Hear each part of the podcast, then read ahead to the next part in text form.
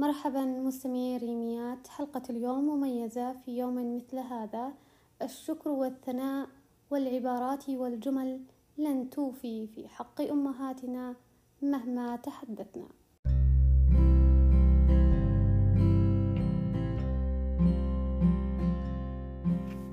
يا أروع ما في الوجود، يا شمسا مرئت الحياة نور، وشعاعا نسج في الكون سرور.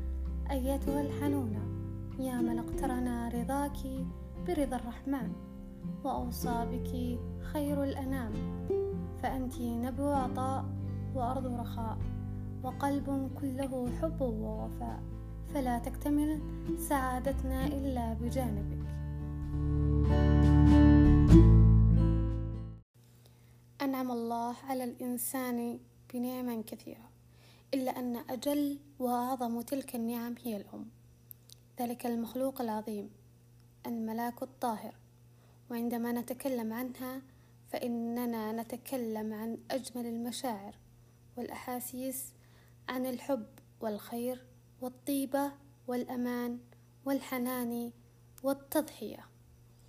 وجودها حياة، دعواتها نجاة، أقدامها جنة.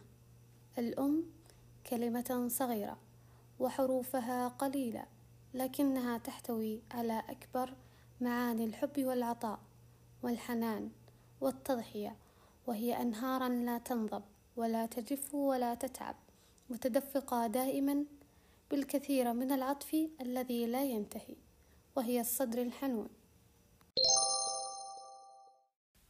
فكل عام وأمهاتنا بألف خير.